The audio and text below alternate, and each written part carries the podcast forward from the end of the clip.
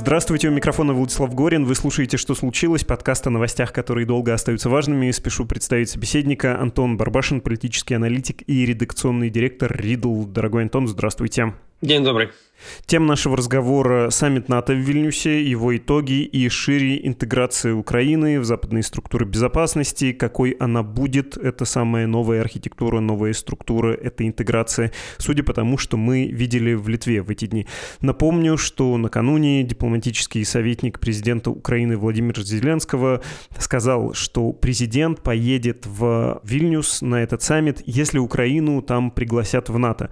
Президент не поедет просто так, мол, это странно, что наша страна противостоит агрессии, и при этом западные лидеры демонстрируют, точная цитата, дефицит мужества. Но в итоге на этот саммит э, Владимир Зеленский поехал, в НАТО страну там никто не позвал, и это было ясно еще накануне из э, утечек. При этом союзники пообещали более тесное сотрудничество.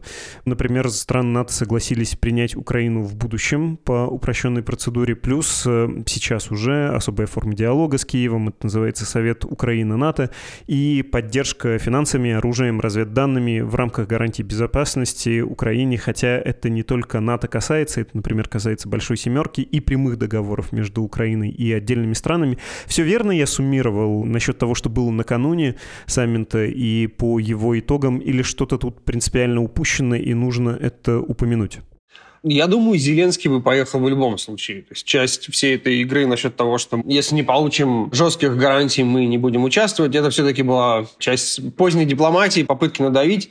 Но вы, наверное, и сами видели, что эти попытки надавить вызывали даже не очень такую реакцию. Разные источники, причем отовсюду, из Германии, из США и ряда других стран высказывались на тему того, что как бы надо чуть-чуть поменьше давить со стороны Украины – я думаю, здесь важно подчеркнуть, что, несмотря на особенно внутрироссийский дискурс, что Россия воюет со всеми странами НАТО, вот здесь как раз страны НАТО четко показали, что мы определенно поддерживаем Украину в ее борьбе за свои территории, в противостоянии российской агрессии, но делать этот конфликт сразу своим э, мы не хотим, поэтому вот здесь еще раз прозвучало, мне кажется, очень важно, это четкая сепарация, с одной стороны, мы будем всячески поддерживать, и что самое главное, поддерживать долгосрочно, то есть это не то, что вот на период текущей военной какой-то операции, а в принципе долгосрочно будем поддерживать Украину финансово военным образом, но следственно НАТО все как бы не очень хорошо пока.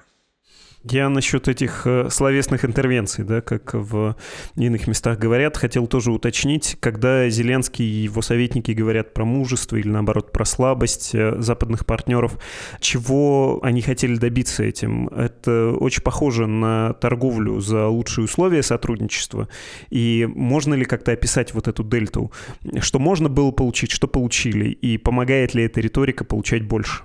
Я не знаю, насколько это прописывается как часть осознанной стратегии коммуникации, но это, знаете, очень похоже на как Украина просто возвращает ту же самую риторику, которую, к примеру, используют США, и вот традиционно как бы свободный мир со времен холодной войны и противостояния используют те же как бы термины, очень такие пафосные формулировки, сами, по сути, как бы обыгрывая то, что в их адрес много раз звучало из Вашингтона, из Варшавы, из каких-то других городов, что вот да, мы здесь сражаемся за будущее демократии, за будущее свободы, нам нужно ваше мужество – в первую очередь, это все важно для внутриукраинской аудитории. Не нужно забывать, что страна свыше 500 дней находится в состоянии войны, большие потери и так далее, и поэтому невозможно было бы здесь э, Зеленскому или каким-то другим украинским государственным деятелям быть очень дипломатичными, аккуратными, потому что очень важно было своей аудитории показать, что мы выгрызаем все, что мы получаем, мы это выгрызаем фактически и будем держать эту ситуацию максимально, насколько нам возможно, под контролем. И как бы здесь очень такой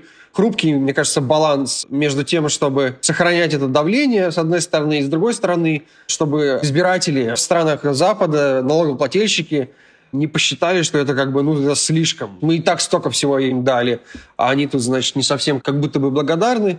Пока вроде получается балансировать, хоть, конечно, вот конкретно в рамках текущего последнего да, натовского саммита много было заявлений насчет того, что, ребят, вы перегибаете палку. Почему мы не смотрим на эти слова буквально? Почему нет у вас мысли, что в Киеве действительно могут верить, что вот приедем в Вильнюс, и нас прямо сейчас позовут э, в НАТО, ну или как минимум скажут о конкретных сроках, а это были претензии Владимира Зеленского по итогам да, этого саммита, что ну непонятно, что сейчас делать, когда, что нам вообще пообещали. И вот прямо после войны, как только пушки отгремят и наступит перемирие, вот тут же возьмут.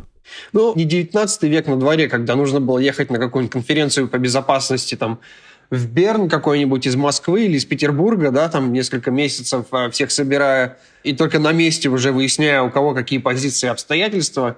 То есть понятно, что Киев и все ключевые союзники НАТО все свои позиции проговаривали ежедневно в рамках ряда форматов. То есть сейчас подобные мероприятия, это уже как бы просто ну, финал, да, это вот как бы такая и картинка с одной стороны, и возможность там лично пообщаться, но сложно представить, что к моменту начала саммита НАТО в Вильнюсе там 99 или 97 процентов формулировок не были уже согласованы. Опять же, если говорить о том, что было сказано, какие формулировки по итогу были представлены публике и по информации, которая предшествовала саммиту, вы бы рискнули дать прогноз, что ждет Украину и НАТО, Североатлантический альянс? Можно ли сказать, что вот, повторюсь, пушки умолкнут, начнутся переговоры, какое-то перемирие, и сразу развернется процесс принятия, который пройдет очень быстро. Много же говорилось еще накануне про сценарий, например, ФРГ, да, ФРГ времен Холодной войны, когда страна в НАТО, но в границах, которые фактически контролируются, да, и в этом смысле останется Крым за Россией, не останется или какие-то другие территории, это уже не принципиально, достигли соглашений, и вот вступает Украина, та ее часть, которая Киеву подконтрольна, в Североатлантический альянс, и, безусловно, условно находится под зонтиком пятой статьи Североатлантического договора о том, что напали на одного, напали на всех. Нет, из текущих формулировок коммюнике и в целом из текущей риторики заявлений пока вообще никакого конкретного будущего не просматривается. Формулировки в коммюнике и потом во всех последующих заявлениях очень расплывчатые, их можно очень по-разному интерпретировать. Я когда это читал, мне в голову пришел пример Турции, которая в ЕС входит уже свыше 50 лет, да, это как бы может растянуться на очень долго. И поэтому можно даже было увидеть по официальной позиции реакциям Зеленского в день оглашения значит, итогов саммита были такие достаточно острые комментарии с его стороны. Но самое интересное на самом деле произошло в рамках э, семерки, да, G7 потому что наиболее, судя по всему, ощутимые, понятные, как-то выраженные в цифрах итоги они получили в рамках двустороннего общения со странами G7, то есть там, по сути, это шесть членов НАТО плюс Япония, но так или иначе все вот эти страны, потом, по-моему, еще Польша сверху добавилась, дали еще какие-то дополнительные гарантии, выраженные там в энном количестве танков, там финансирование и так далее. Мы все цифры, естественно, не видели, но даже то, что было озвучено, это довольно неплохое подспорье. И что самое главное, эти все страны фактически заявили о том, что они готовы поддерживать Украину не в каком-то вот срочном характере, а ну, до конца войны, получается. Так или иначе. По сути, до того момента, как должен будет начаться процесс вхождения в НАТО. То есть НАТО как таковое я бы все-таки оставил, наверное, в сторонке, потому что там пока совершенно не ясно, что, кто, под чем подразумевает. Они специально оставили такие расплывчатые формулировки, чтобы можно было, в принципе, это подписать, потому что, очевидно, разные страны НАТО по-разному эту ситуацию несколько видят, и ядерное оружие, и Крым. Ну, слишком много вопросов, которые совершенно никак этот саммит не прояснил, а вот страны Большой Семерки и их активная двусторонняя поддержка Украины финансовой и военном смысле, это куда более понятные вещи, которые, ну, по крайней мере, в ближайшие там пару лет, наверное, нам дают понять о том, какие будут отношения у этих стран с Украиной. И в этом смысле это такая забавная ситуация. То есть, с одной стороны, НАТО говорит, пока идет война, вы точно к нам не пойдете, никак не будете значит, интегрированы, и Москва может это воспринимать как, ну, смотрите, месседж, значит, война должна идти бесконечно долго, да, чтобы они, значит, не попали в этот прекрасный НАТО. Но, с другой стороны, тут же есть заявление о том, что сколько бы долго ни шла эта война, мы будем поставлять им танки, мы будем их поддерживать и так далее, и так далее, и так далее. То есть месседж в этом смысле, по крайней мере, в том, как он должен быть услышан в Москве и, ну, естественно, в Киеве, был все-таки сбалансирован за счет Большой Семерки. Угу, сбалансирован, и мы видели реакцию российского МИД. Она была такая не вполне дипломатичное в прямом смысле слова, что это проваленный саммит, что вот от Украины отказываются, сбрасывают ее с корабля западной цивилизации, и никто не хочет ее кормить. И дальше вот эта обычная кремлевская риторика. Ну, правда, это же с точки зрения Кремля проявление слабости. Несмотря на баланс, о котором вы говорите, и несмотря на G7, может Москва увидеть в этом дрогнувший Запад, да, его нерешительность, вот это вот вечное, которое, видимо, сидит в голове головах в Москве. Запад такой вот он какой-то разваренный, он старый, нерешительный, а мы, да, мы решительные. Никто не заявлял однозначно, что вот Украина сейчас войдет в НАТО или там, прям в каком-то совсем обозримом будущем войдет в НАТО. То есть это не то, что был какой-то откат. Просто были некоторые ожидания, которые разогревали страны Центральной и Восточной Европы и сама Украина – ну, как бы фактически было озвучено, что будущее Украины точно в НАТО. Это однозначно. Но, опять же, это так же, как будущее Турции в ЕС очень долго может продолжаться, не становясь таким по факту. Я полагаю, что в Кремле, ну, не считая вот весь пропагандистский, да, этот контекст, им все-таки было важнее услышать то, что было с большой семеркой, где про конкретные параметры поставок вооружений. Потому что еще недавно были такие спекуляции на тему того, что ну вдруг, э, если сейчас контрнаступление Украины пойдет не очень, они там не заберут какое-то нужное количество земли, то поддержка стран Запада будет э, сходить на нет или там как-то ограничиваться. И здесь был дан четко ответ, в первую очередь, естественно, Вашингтоном, что нет, мы будем, значит, поддерживать. И как раз по Германии какие-то были цифры названы достаточно существенные поддержки военной. В этом смысле можно говорить, да, что это какая-то там НАТО-слабость, но с другой стороны, Украина получает все, кроме да, пятой статьи. То есть страны НАТО не впишутся в любом контексте внутрь конфликта, но будут всячески продолжать ту поддержку, которую они оказывали все последние 500 дней. Достаточно это для Украины? Ну, нет, недостаточно. Естественно, они хотели бы большего, но вот пока такой вот компромисс, так или иначе. Но в любом случае на самую ближайшую повестку самое важное, как мне кажется здесь, то, что танки будут строиться, танки поедут в Украину, будет финансовая подпитка. И в любом случае провал контрнаступления или какое-то другое наступление со стороны России не будут здесь определять дальнейшую поддержку со стороны стран Запада. Они здесь надолго тоже популярная риторика, да, закончится ничем контрнаступление, и Запад будет подталкивать к переговорам. Ну, во всяком случае, пишут об этом со ссылкой на источники западные многие коллеги. Если подводить небольшой предварительный итог, можно ли сказать, что сейчас мы наблюдаем, в общем-то, пик поддержки Украины не в тактическом смысле, не то, о чем вы сказали, в смысле поставок оружия и поддержки во время войны, не только оружия, денег и разведданных и прочее, прочее, но в стратегическом. И что вот э, сейчас Зеленский, в общем, правильно делает, и его офис, когда пытается выжить максимум, когда говорит, ну, пригласите, ну, назовите конкретные сроки, потому что не хочет, опять же, пользуясь э, вашим сравнением, оказаться в положении турецкого лидера, да, какого-нибудь, не хочет, чтобы его страна была в положении Турции, стоящей вечно на пороге интеграции. Это касается, в смысле, Украины и евроинтеграции, и интеграции в архитектуру безопасности европейской и глобальной, и что вот это его большая политическая задача, задача Зеленского сейчас, пока горячо, пробовать э, вот эту массу проминать и делать э, задел на будущее. Ну да, безусловно. Зеленский, как мне кажется, делает просто максимум того, что может делать президент Украины в текущей ситуации. В первую очередь получает текущую да, поддержку на осуществление операции. Второе, показывать в том числе и украинцам стратегическое видение, да, что будет в перспективе. И сейчас, как ни крути, все равно месседж, то есть основной нарратив, который остается, он в любом случае звучит как то, что закончится война, и мы получим так или иначе это НАТО, да, или там, возможно, ЕС. Для, полагаю, большинства людей, которые так или иначе участвуют в военных действиях, это вполне понятный месседж, который даже в результате этого саммита останется, потому что, еще раз, было названо, что украинское будущее определенно в НАТО, когда это произойдет, когда закончится война. То есть очень четко понятная логика.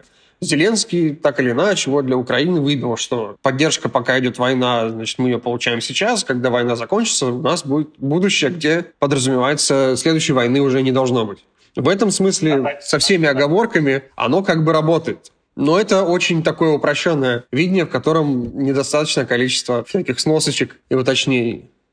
Ну, я не зря сказал про пик. Можно ли думать, что действительно потом еще выше, еще глубже на этой оси, любое можете выбрать направление, что вверх, что вниз, отношения будут у Украины с Западом? Или нет, мы уже можем фиксировать некоторое остывание, да? Руководители стран перестают бояться, западные избиратели перестают испытывать такую уж симпатию и сочувствие, и Украина превращается чем дальше, тем больше в такую хроническую проблему, про которую хочется забыть, нормализовать и да, сказать, ну да, да, вы, конечно, в НАТО, но, опять же, возвращаясь к турецкому примеру, ну это на десятилетие. Ну надо выполнить стандарты, ну да вы еще не готовы, да госуправление у вас, да то да сё. Ну то есть можно ли говорить, что Украина после войны окажется в НАТО? Или она в теории когда-то, неизвестно когда, может оказаться, но мы этого с вами не увидим, не дождемся? Смотрите, здесь, как мне видится, есть два принципиально разных момента. Первый связан с текущей поддержкой, которая оказывается в Украине, и здесь я не вижу, чтобы там было какое-то охлаждение. Продолжают называться дополнительные суммы, и часто это безвозмездная поддержка.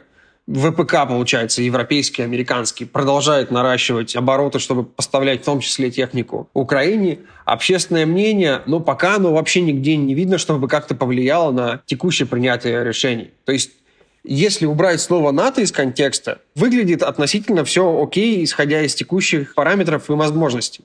И если мы добавляем НАТО, то да, здесь как бы другая ситуация, можно ее интерпретировать, как вы говорите, что вот там оставим пока, там, да потом разберемся, и как бы все здесь сложно. Как мне видится, еще раз, это компромисс такой. Убрали э, НАТО как пугающую историю, потому что, ну, ее еще пугающе сделали, в том числе и со стороны России, да, и в том числе со стороны тех избирателей, которые не очень хотят, чтобы страны Запада дальше втягивались в этот конфликт.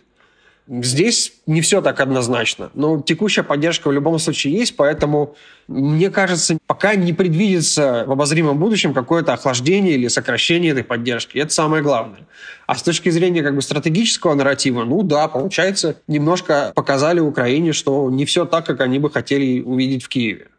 Я, ну, понятно, почему топчусь именно на вот этой дальней перспективе, потому что хочется понять, как это будет устроено и каким образом этот конфликт может э, завершиться на продолжительное время, а желательно навсегда. У меня в этом смысле есть наивный вопрос про историю, что ли. Мы за последний год ведь видели, как стремительно в Альянс могут принять страну, если это Финляндия. Или вот-вот примут Швецию. Эрдоган там же в Вильнюсе вроде как кивнул, все-таки да, свое выторговал, не буду препятствовать, не буду блокировать вступление Швеции. Я понимаю, что вооруженные силы обеих стран близки к стандартам НАТО, что государственное управление в смысле коррупции и прочего, и прочего, мягко говоря, несравнимо с украинским. Но все-таки год. Они сделали это за год в случае с Финляндией.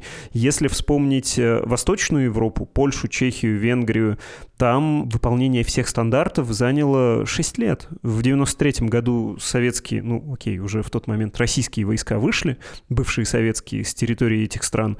И в 99-м страны оказались членами НАТО. С Украиной, которая начала процесс тоже в начале 90-х, понятно, была остановка на Кучму очень долгая, но потом при Ющенко процесс начался снова, опять была остановка на Янукович, но Порошенко, Зеленский, они все двигались в этом направлении.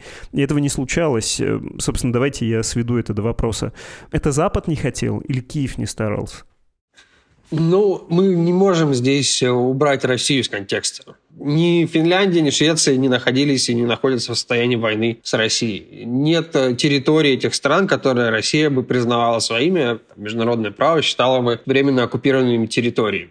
И что самое главное в текущей повестке, ядерное оружие России и повестка его использования привязывается огромным количеством государственных российских деятелей, не только пропагандистов, но Медведев, Путин и все далее по списку к членству фактически Украины в НАТО и ряду других моментов, связанных с этим конфликтом. Поэтому мы не можем просто взять это и убрать из э, контекста. Военные, значит, там какие-то параметры, технические особенности, чтобы вышли на уровень, это на самом деле вторично. Плюс мы сейчас видим, э, сколько в Украине да, меняется, соответственно, подходы в военном смысле, институциональном, из-за того, что такое количество военной поддержки НАТО оказывается. То есть в каком-то смысле они уже значительно более готовы и значительно более сопоставимы с натовскими стандартами, просто потому что их тренируют НАТО, поставляют их технику и так далее. Здесь, как ни крути, все равно все упирается в наличие России с ядерным оружием, там, вопросом Крыма и тем, как Путин понимает, что является экзистенциальным вопросом, где эта граница проходит. Москва со всех э, возможных каналов, отовсюду многократно говорила, что членство Украины в НАТО – это как бы два шага за красной линией, поэтому пеняйте на себя.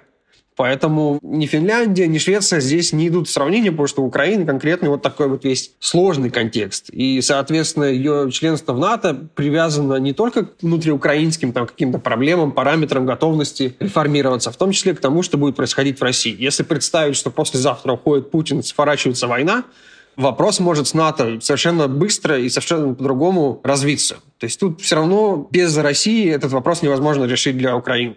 И Запад четко дает понимание, что он в первую очередь тесно Вашингтон, что не готов э, значит, рисковать э, в том числе ядерной войной ради того, чтобы сейчас принять Украину. И очевидно, что это принятие не даст больше безопасности и для Украины, и для всего евроатлантического пространства. Я рискну все-таки уточнить, что я еще про прошлое спрашивал. Почему НАТО не приняло Украину раньше? Ну, то есть настолько недооценивали Путина или настолько, наоборот, здраво оценивали влияние России потенциальное на Европу? Не хотели обострять конфликт? Почему этого не случилось прежде? Но, соответственно, не было внутри НАТО консенсуса, что это нужно. Также были люди и целые страны, которые говорили, не стоит провоцировать Россию. И это было очень важным пунктом. Ну и, соответственно, да, к Украине было немалое количество претензий с точки зрения того, где они как готовы. Плюс не стоит забывать, что тут же был опыт э, Грузии, которая куда более активнее двигалась в направлении значит, вступления в НАТО, и там все-таки была война. И тоже было показано и сказано многократно со стороны Москвы, что подобные ваши желания, включение этих стран, будут э, заканчиваться значит, военными действиями. А что касается балтийских стран, ну там у Москвы просто не было к ним таких же претензий, таких же, значит, э, ожиданий, какие Москва ставит перед Тбилиси Киевом, ну, в особенности перед Киевом.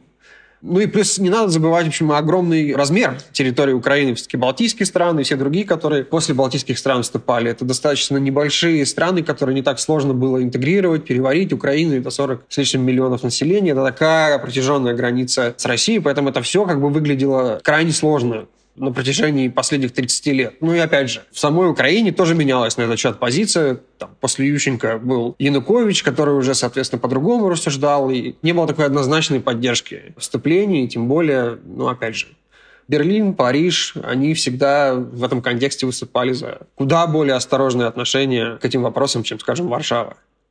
Хорошо, я вдруг задался вопросом, а почему мы все время говорим про НАТО и почему украинские власти говорят все время про НАТО, почему это для них так принципиально? Живут же другие люди, не находясь в альянсе. Ну, например, можно вспомнить Израиль или Австралию. У них есть статус основных партнеров НАТО. Кроме того, есть просто двусторонние соглашения. Ну, Израилю не обязательно находиться в НАТО, имея такие отношения с Соединенными Штатами. У Киева эта линия партнерства тоже налажена налажена, и ничего не мешает ее углубить, не только Соединенными Штатами, с Великобританией, например. Можете ли вы представить себе будущее, в котором Украина все-таки в НАТО не войдет, но будет чем-то на вроде Израиля, и это будет таким компромиссом, да? Москва тоже сможет сказать, ну вот мы добились не вступления в НАТО, а де-факто это будет такое союзничество, какое, ну, в общем, не хуже Альянса. Ну, смотрите, в контексте Украины, Молдовы, Грузии все было совершенно логично, потому что вот здесь НАТО, вот здесь Россия. Вот здесь страны Балтии, которые в НАТО и не переживают. Вот здесь, допустим, 2008 год, российские войска на территории Грузии как бы без проблем проезжают, заезжают, стреляют. И здесь даже и не было смысла дополнительно думать. Это было совершенно очевидно, что вот НАТО здесь тот самый зонтик, который может вас защитить значит, от Москвы. В теории мы можем представить в перспективе какие-то двусторонние гарантии безопасности, но опять же, я не совсем понимаю, как это может выглядеть и быть сделано так, чтобы это потом не стригерило реакцию всего НАТО в целом. Ну, то есть, скажем, Великобритания дает гарантии Украине что если на Украину значит, нападают, они обязательно ввязываются в этот конфликт, там, посылают своих солдат на территорию Украины или флот куда-нибудь подгоняют где-нибудь. Хорошо, на них нападают, и получается, это уже нападение на войска и территорию, ну, если это территория, то это нападение на НАТО, и пятая статья включается в процесс так или иначе. Поэтому, как мне кажется, к сожалению, возможно, для текущих ожиданий в Киеве, без решения вопроса Москвы и ее отношения к этому вопросу принципиального, какого-то радикального изменения сил здесь не получится. То есть самое лучшее, на что Киев может пока рассчитывать, это поставки техники, это гарантии перевооружений, дальнейшей значит, модернизации украинской армии, возможно, даже шире в перспективе план Маршала и украинской э, экономики. И, по сути, де-факто ее интеграции в НАТО во всех смыслах, кроме на бумаге подписанного соглашения и действующей пятой статьи. Но это уже так или иначе происходит в каком-то смысле. И дальше мы, скорее всего, лишь будем видеть эту тенденцию в развитии. Но, еще раз, мне кажется, принципиально радикального юридически обязывающего решения мы не увидим до того, как не сменится ситуация в Москве. Потому что пока это создает такие риски, которые, очевидно, Вашингтон в первую очередь воспринимает как слишком высокие для того, чтобы навязывать какие-то дополнительные юридические обязательства на себя или на страны НАТО в целом.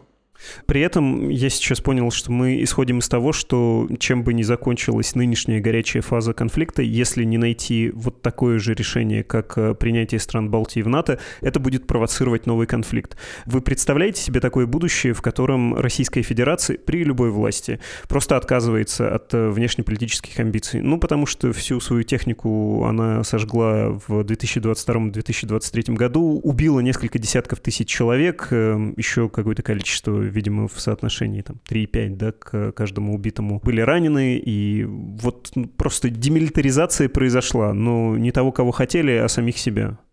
Я бы здесь переформулировал пункт с внешнеполитическими амбициями. То есть можно иметь внешнеполитические амбиции, внешнеполитическую повестку, которая просто не завязана на войне. Это сейчас у нас а внешнеполитическая вся повестка завязана на нулевой игре с нулевой суммой, то есть либо мы выигрываем, либо вы выигрываете. Это принципиально, как мне кажется, такой тлетворный, ужасный подход, который и в каком-то смысле привел это поколение политических лидеров а, к военному противостоянию. У России нет возможности не иметь внешнеполитической повестки просто в силу исторической географической ситуации. У вас с одной стороны Китай, с другой стороны вся Европа, и сейчас еще куча конфликтов на самом деле. Уже куча конфликтов на периферии. Не стоит забывать про Кавказ, как бы один Кавказ, и потенциально может быть и другой Кавказ. Это в любом случае еще и Приднестровье, это Украина. Так или иначе, внешнеполитическая повестка никуда не денется, будет оставаться очень важной для российского государства. Может ли Россия, как Япония, к примеру, на уровне Конституции заявить, что они, значит, никуда не будут никогда вмешиваться, использовать армию, значит, для достижения политических целей? Я думаю, это невозможно. Ну, я не Японию имел в виду, я скорее КНДР имел в виду. Вот у меня такой образ в голове. То есть ты периодически грозишь э, проклятому Западу ракетами, но, в общем, если ты не самоубийца, то ты не начинаешь ничего такого. На Сеул не идешь. Вопрос в том, кто поверит. Сейчас никто не поверит чему бы то ни было исходящему из Москвы. Ничему не верит.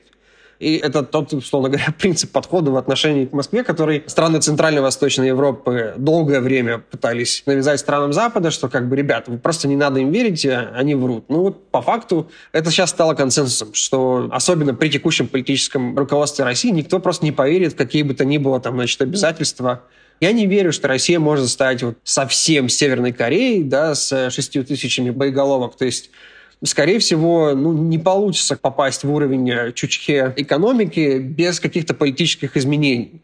Но это, опять же, к вопросу о том, что давайте откатимся на пару десятилетий назад. То есть распался Советский Союз, Ельцин, э, демократия, либерализм, внешняя политика, там, хе-хе, ура, дружба с Западом, и все равно Польша, Балтийские страны, бежали просто со всех ног и били все пороги стран НАТО, пожалуйста, примите нас. Им говорили, да вот посмотрите, там все как бы окей, сейчас коммунизм умрет, э, капитализм, рыночная экономика, демократия исправят в России, все будет здорово. Они, собственно, ответили тем, что не-не-не, мы в это вообще не верим, и даже если так будет, то здорово, но в любом случае, пожалуйста, включите нас в свои структуры. Это Ельцин. Сейчас э, ситуация, и кем бы не был следующий после Путина президент, я думаю, все равно все страны, э, граничащие с Россией со стороны Запада, захотят иметь какие-то гарантии от стран Запада, от Вашингтона, от э, НАТО в целом, от ЕС. Поэтому, не знаю, все равно какая-то новая конфигурация безопасности будет возникать, пока просто совершенно непонятно, на каких именно условиях. Все это втыкается в текущее военное противостояние. И главный, как мне кажется, вопрос, сколько будет еще долго править Путин. Я понял, что еще, конечно, одна страна более близкая сейчас Российской Федерации, чем когда-либо тут важна. Ну, то есть, простите, что еще раз уточняю, вы не представляете себе будущего типа иранского. Вот повоевали с Ираком, очень много потеряли, долгая кровавая война, с обеих сторон большие потери и нулевой примерно результат в наращивании какого-то своего влияния. А потом период, ну, относительной вежливости, что ли, по отношению к международным нормам. Ну, то есть вы знаете, если Иран случайно сбивает самолет, кстати, это был украинский, там поведение предельно цивилизованное. И в смысле внешней агрессии какой-то, ну, мы, кажется, не ждем ничего подобного от Ирана. Нет, хорошо, да, можно представить э, в теории такой промежуточный вариант, когда активные военные действия вроде как закончились, да, есть там какая-то линия соприкосновения, ну, скорее всего, не Путин, да, а какая-то другая власть говорит, что мы, значит, не можем там отдать Крым, не будем, значит, никакие репарации платить, либо там давайте компромисс, либо просто стоим вдоль разграничительной линии и желательно не стреляем. Можно такое представить, да, но тогда Украина будет просто еще активнее вооружаться, вооружаться, вооружаться, вооружаться. И мне здесь кажется совершенно неочевидным то, что власть в Украине не захочет уже менять ситуацию на земле, если увидит то, что в России, как вы говорите сами, да, не осталось там танков, винтовки Мосина уже подходят к концу, все экономика уже не выдерживает ситуацию. А Украина, если не внутри западных структур, да, то есть она просто вооружена лучшими образцами вооружений, но не имеет никаких сдерживающих факторов, то что мешает Киеву там, да, в какой-то перспективе пойти и в Крым или еще куда-то? Поэтому я просто, смотря на разные варианты теоретического будущего, вижу, что преимущественно везде есть достаточно высокие риски возвращения конфронтации, и поэтому когда Ирано-Иракская война закончилась, территориально не было такой ситуации, как Крым и какие-то еще территории Украины, которые остались оккупированными. Здесь же сейчас мы имеем ситуацию, когда очень большое количество территорий и населения, и огромнейшие э, просто тысячи квадратных километров э, остаются у России. Поэтому мы можем представить разные варианты, которые какое-то количество времени могут, значит, держаться, но долгосрочного из этого я не вижу практически ничего, кроме как какую-то перспективу, когда власть в России меняется, и этот конфликт действительно начинает разрешаться. Потому что все вот эти промежуточные варианты подразумевают некоторую подморозку или заморозку конфликта, но не его решение. Кстати, очень интересно было то, о чем вы говорили, хочется уточнить. А вам кажется, что если Украину примут в НАТО или будет какое-то очень тесное такое партнерство, это может быть сдерживающим фактором? Ну вот закончилась эта стадия горячая конфликта, отступили какое-то перемирие, но часть территорий в границах 91 -го года украинских находится под контролем Москвы, а Украина вступает, например, в НАТО. Это будет ее сдерживать разве от того, чтобы провести такие операции? Ну, вон Эрдоган ничего ничего не сдерживало в Сирии проводить операции. НАТО ему тут был не указ. Я понимаю, что немножко это в логике как раз Владимира Путина и э, кремлевской пропаганды, да. Если бы мы не начали специальную военную операцию, Украина вступила бы в НАТО, и вот тогда стала бы отвоевывать Крым, и мы бы не могли ответить, потому что пятая как раз эта статья и прочее, прочее. То есть для вас НАТО еще и сдерживающий фактор. Ну, что касается Турции, в тех же самых местах, где Турция проводила операцию, чуть южнее Соединенные Штаты проводили операцию, тоже представителя стран НАТО. И определенное согласование в любом случае там существовало. Ну и в любом случае это слишком далеко от границы подавляющего большинства стран НАТО, это несколько другая ситуация. Я бы сказал, да, мне бы виделось членство Украины в НАТО как некий сдерживающий фактор, потому что так или иначе невозможно это скрыть в рамках э, готовящейся операции, чтобы ваши коллеги по странам НАТО не увидели, что вы там что-то планируете, и не успели вовремя надать вам по шапке, потому что так или иначе риски конфронтации с Россией, если мы представляем, да, конфликт завершен или заморожен, значительно высоки. НАТО так или иначе оборонительный союз, за исключением того, когда они действуют очень далеко от своих границ, да, Афганистан и все прочее.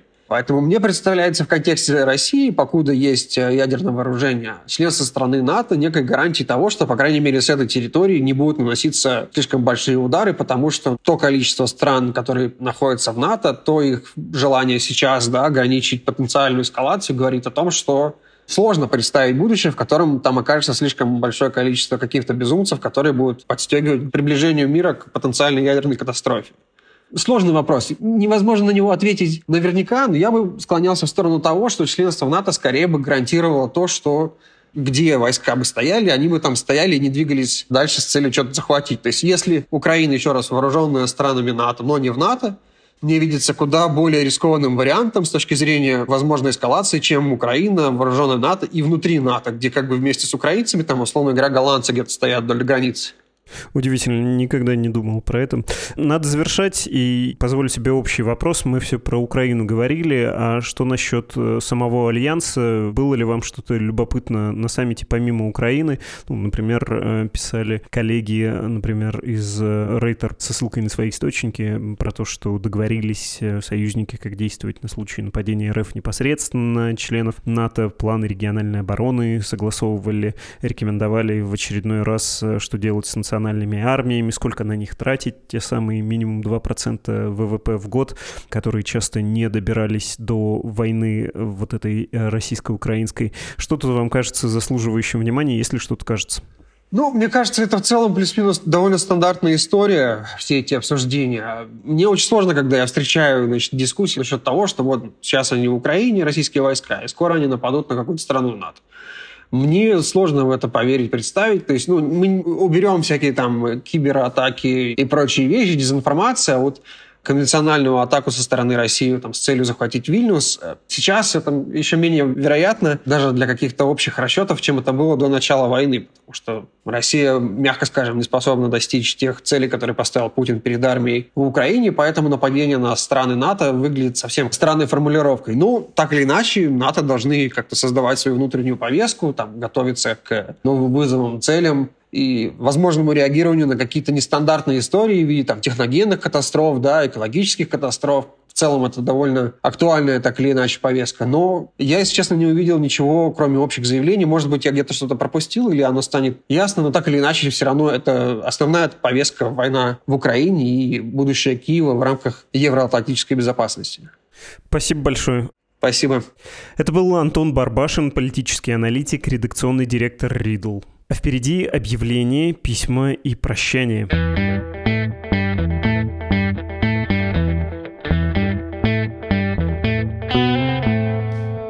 Как и обещал, сперва объявление. На «Медузе» вышел текст, который вы могли пропустить. Он озаглавлен «Учимся не бояться вместе с вами. Как поддержать «Медузу», даже если вы в России и вам очень страшно». Там о числе жертвователей, которые у «Медузы» есть и которые «Медузе» помогают, но нам все мало. О том, как помочь и как это сделать безопасно, если вы находитесь в России. Вот небольшая выдержка, это самое начало текста. Начнем с главного. «Медузе» нужна ваша помощь. Война продолжается полтора года. Это было непростое время время для всех нас, и наша редакция не исключение. Несмотря ни на что, мы продолжаем честно и добросовестно работать в ваших интересах, интересах своих читателей. Мы знаем, что многие из вас хотят нам помочь, но боятся. Неудивительно, ведь власти обещают сажать в тюрьму тех, кто переводит нам деньги, и уже массово сажают тех, кто сопротивляется войне и режиму. Впрочем, это единственное, что у российских властей получается хорошо — запугивать нас. Именно поэтому мы должны научиться не бояться. Советую прочесть вам этот текст целиком по ссылке в описании. Там в основном про то, что я вам говорил и прежде, про риски, связанные с жизнью в России и нежелательностью медузы, если вы, находясь в России, нас слушаете и хотите как-то помогать. Есть ведь у нас, да, этот статус нежелательный в Российской Федерации. Есть в этом тексте и про то, что, тем не менее, из России нас можно поддержать. Во-первых, попросить э, перечислить деньги тех, кто в России не живет, и до тех, до кого Российская Федерация дотянуться не может. Во-вторых, хотя это важнее и надо было, конечно, на первое место поставить, как как с нами оставаться. Оставаться с нами, читать нас, слушать и смотреть — это тоже форма поддержки. Установите приложение и обновите его, пожалуйста, если оно у вас уже есть. Подпишитесь в соцсетях, какие еще доступны с VPN и без, включая Telegram, Medusa Live. И еще одно хорошее дело — подписаться на дружественные нам email рассылки Сигнал и Кит. Кстати, адреса для оформления пожертвований прежние save.meduza.io и support.meduza.io. Буду еще вам об этом напоминать и про этот текст еще вспомню, еще его процитирую. Что делать? Медузе нужна ваша поддержка. А сейчас письма. Василий написал, послушал ваш последний подкаст про поубежавших и, честно сказать, пригорело. Хочу на правах человека в эмиграции, живущего в Грузии почти год, высказаться насчет фразы «нигде не дискриминируют», хотя могли бы. Приезжайте к нам в Тбилиси, у нас есть пассивная и активная агрессия в магазинах от продавцов и других покупателей, отказы в банках в открытии счетов из-за русских фамилий, грубые и угрожающие крики на улице от местных, плевки и толчки в общественном транспорте. Я же не говорю о том, что что если вы вдруг посмели открыть тут бизнес, каждый местный будет приходить и высказывать вам, как это вы, сволочи, посмели прийти и на его земле деньги зарабатывать, отказы от риэлторов и лендлордов, прочее, прочее, прочее. Конечно же, я не могу говорить за всех, но у меня большой круг общения благодаря работе. Я общаюсь и с местными, и с понаехавшими, и знаете, уже горит. А, ну, наверное, могу это понять, если у вас таких случаев много. Сам был в Грузии, знаю массу людей, которые там бывали, и у меня другой опыт. Понятно, что это не социологическое явление, но вообще, судя по тому, что масса людей там находится и неплохо отзываются о Грузии, говорят про большое радушие, наверное, все-таки хорошие чувства перевешивают, а отдельные эксцессы, они лучше запоминаются. Но это, в общем-то, нормально. Аромат роз, он, к сожалению, из памяти стирается быстрее, чем запах того, чем удобряют те же розы. В общем, я бы на вашем месте не драматизировал, а если все так ужасно и у вас есть возможность уехать, то почему бы не сделать этого? Если нет, ну, не знаю, что посоветовать, только посочувствовать. Другое письмо без подписи про терапевтический выпуск, который у нас был. Главное, что хотелось бы отметить по поводу терапевтического выпуска, не согласен я с мнением, что чем дальше ты находишься от войны, тем тебе спокойнее. В моем случае нисколько. Я нахожусь очень далеко от войны, хоть и в России, но спокойнее или проще не становится, и я не один такой. У меня есть знакомые друзья, кто переживает любую новость о гибели мирных украинцев как личную трагедию, вплоть до слез и состояния близкого к депрессии. Но это, возможно, связано с тем, что и у меня, и у них есть друзья и родственники в Украине. Собственно, беспокойство заметное и у рандомных людей. Как-то я вез человек с пригорода в центр, и на въезде в город он увидел в воздухе дрон. На полном серьезе он сказал мне, что это ВСУ. В прошлый раз я писал о своих наблюдениях касательно перемен настроений пассажиров, но в последнее время я начал слышать более печальные вещи, нежели просто голый ура-патриотизм. Видимо, где-то появилась методичка, по которой людей начинают готовить к информации о реальных потерях. И вот я уже неоднократно слышал классическое оправдание о том, что от репрессий в Великую Отечественную погибло-то все равно больше. Как людям приходит в голову на голубом глазу делать такие сравнения и оправдывать гибель наших соотечественников? Собственно, я и решил написать, потому что на прошлой неделе опять были похороны героев СВО, вы пишете это в кавычках, и оба раза я невольно оказался у кладбища. Я понимаю, что для украинцев они убийцы и людоеды, но мне все равно печально от того, сколько моих соотечественников погибло ни за что, и мне невероятно тяжело оказываться рядом с этим полигоном. Нет глупее затеи, чем таким образом выставить на показ итоги этой войны. Из хорошего и заодно относящегося к теме, которую вы затронули в выпуске, на днях разговаривал с соседом, который мне в отцы годится, зная его с детства, но никогда толком не общались. И как же мне полегчало, когда затронув тему войны и происходящего в стране, я услышал осуждение и сожаление по поводу того, куда наша страна пришла. В такие, пусть и не совсем радостные моменты, радует, что рядом еще остались люди в смысле человечности старшего поколения. Спасибо большое за то, что рассказали. Да, дожили мы нормальной человечностью, удивляемся, да, в соседи. Точнее тому, что люди ее выражают, несмотря на то, что для них нормализуется кошмар, и несмотря на то, что их убеждают в правильности этого кошмара. Другое письмо, пусть будет последнее на сегодня. Константин написал, пишет, что оформил ежемесячную подписку. Огромное спасибо, Константин. И в вашем, Константин, письме я вижу два пункта. Первый, что я должен был поправить в одном из выпусков гостя, когда он э, допустил странные высказывания. Знаете что? Ну вот вы его про себя поправили, зачем вам я? Где вообще этот список того, что я должен или не должен поправлять? Я его, честно говоря, не получал, оставляя право за человеком человеком, неудачно выражаться, неумело шутить, иметь собственные особенности речи и все такое. Понимаете, я специально не говорю, о чем речь, о каком выпуске, потому что это совсем не по теме выпуска придирка. По теме выпуска вроде все на месте, по основному разговору нет претензий. Я этому рад. Насчет небольших шероховатостей, особенно не моих, ну извините, нет, я это не готов принять. Второй пункт из вашего сообщения. На днях вынесли очередной приговор националистам из окружения Тесака, которого самого вполне возможно довели до самоубийства или даже убили в СИЗО, можно ли пригласить кого-то обсудить обстоятельства его смерти и преследование его окружения в контексте текущего преследования Навального и уже его окружения по сути по той же схеме и конкретно насколько отсутствие реакции левой оппозиции на нарушение прав, очевидно плохих, но все же людей с неотъемлемыми правами позволило властям через несколько лет разгромить оппозицию слева по той же схеме, преследование за экстремизм, арест руководства, новые сроки лидеру уже после заключения и так далее. На мой взгляд, это та самая ситуация, когда они пришли за коммунистами, не Мюллера, но я пока не видел подобные рефлексии в публичном поле. Ну и так далее. Там дальше вопросы о прогнозировании, да, во что это может вылиться. Подкаста такого я, честно скажу, не вижу, потому что про Тесака рассказана история и про преследование правых, как, кстати, и крайне левых. Это довольно хорошо описано. Я так выражусь, я не чувствую висящего в воздухе вопроса или какой-то эмоции. Может быть, по своей нечуткости, но, кажется, про эту тему ничего сейчас такого нет. И не знаю, про кого вы пишете, что молчали про приговор. Мы, например, в смысле, окей, не мы, Медуза. Мои коллеги не молчали, есть заметка про это, довольно внушительная. Насчет «пришли за коммунистами, я молчал», да никто не молчал. Это, во-первых, довольно много писали, и про преследование тех же правых многие, очевидно, левацкие журналисты вполне себе рассказывали. А во-вторых, вот эта тактика по отношению к правым и левым, то, что она была похожей, и что она была как бы предтечей того, что потом сделал режим, как он перешел к более широким репрессиям. Честно говоря, мне кажется, что фраза красивая, но задним умом тут выстраивается казуальность. Не уверен, что вот эта обреченность, вот если бы еще тогда все поднялись, а что сейчас мешает? Что-то мешает ведь, да? Ну и тогда в прошлом, наверное, все было не так-то просто. В общем, это логика попаданцев, что есть тонкое место, и вот бы в него вернуться, не знаю, кажется мне это все немножко несерьезным. Получается, я критически к вам настроен, Константин, но надеюсь, что корректно отвечал, уважительно, потому что, конечно же, уважаю вас. Это был подкаст о новостях, которые долго остаются важными. Поддержите «Медузу» и берегите себя. Всего доброго, до встречи.